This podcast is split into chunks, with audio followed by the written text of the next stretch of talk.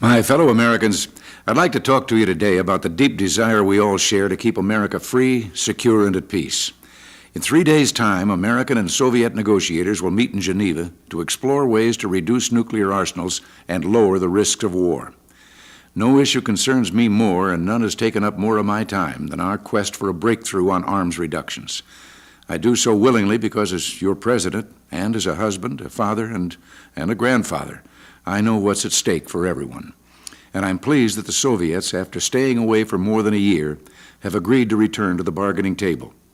The renewal of these negotiations is an important step in the right direction, and America will be ready to move forward on all promising avenues for progress.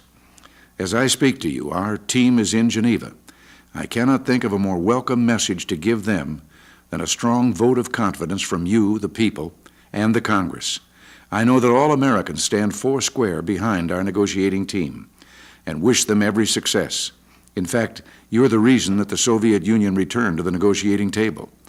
The Soviet leadership has seen your patience and your determination to keep America strong. They've seen the renewal of your spirit and the rebuilding of a robust and expanding American economy. They know we're going to continue moving forward to protect our freedom and our way of life. I want to believe the Congress will follow your lead, but that's not yet certain, and I need your help. Each House of Congress will soon vote on an issue that will directly and perhaps dramatically affect the outcome of Geneva. That vote concerns the modernization of our strategic forces with the MX Peacekeeper missile. Let me take a moment to explain what that vote is all about. Nearly two years ago, after a decade of indecision, confusion, and endless debate over the merits of modernizing our aging land based strategic missiles, our political process forged a bipartisan consensus that united us in our common search for ways to protect our country, reduce the risks of war, and work for dramatically reduced levels of nuclear arms. The MX Peacekeeper missile has been part of the consensus, and with good reason.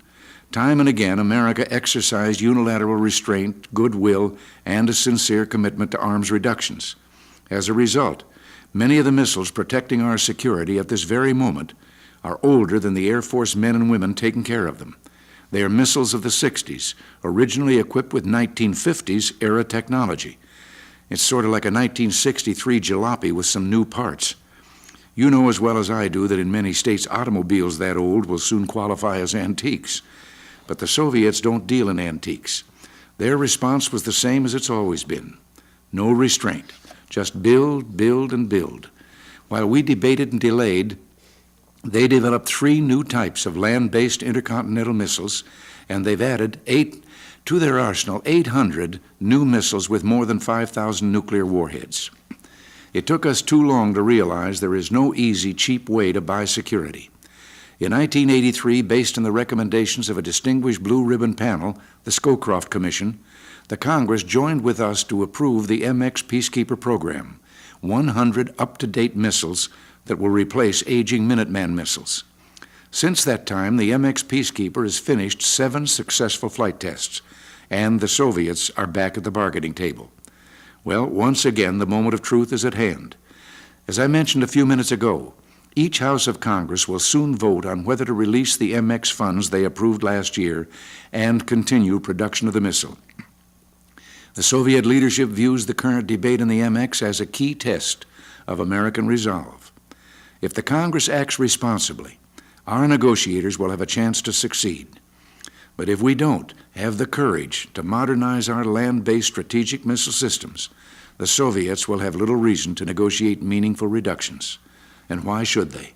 We would be signaling to them that they can gain more through propaganda and stonewalling than through serious negotiations. The time is now to send a signal loud and clear that a united and resolute America backs our negotiators at Geneva, and that could be the real key to a successful outcome. My fellow Americans, the stakes are so very high. The vote on the MX Peacekeeper isn't a budget issue, it's about our nation's security. And when it comes to protecting America's security, we can't afford to divide ourselves as Democrats or Republicans. We must stand together as Americans. It's up to you to let your feelings be known. Your voice matters. Let it be heard. Until next week, thanks for listening and God bless you.